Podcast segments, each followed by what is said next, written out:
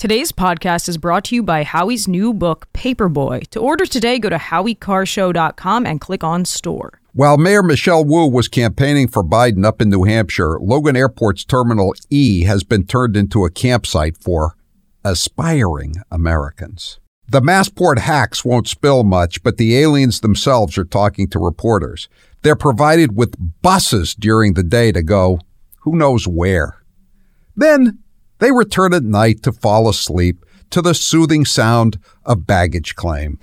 David, I am told they are back there tonight, but they weren't there this morning when I visited. You know, the migrants have told my contacts themselves that they're getting on buses and leaving during the day and coming back in the evening. So we asked lawmakers, is there a coordinated effort to move the migrants during the day? And what does that cost? And their answers were somewhat ambiguous. Last week, our camera captured dozens of families sleeping on the floor of Terminal E at Logan. Little ones toddling across the floor and babies.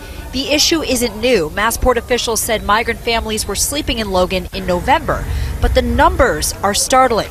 Some estimate more than a hundred folks. I don't ask for any special treatment. If I ever get jammed up, just treat me like an illegal alien.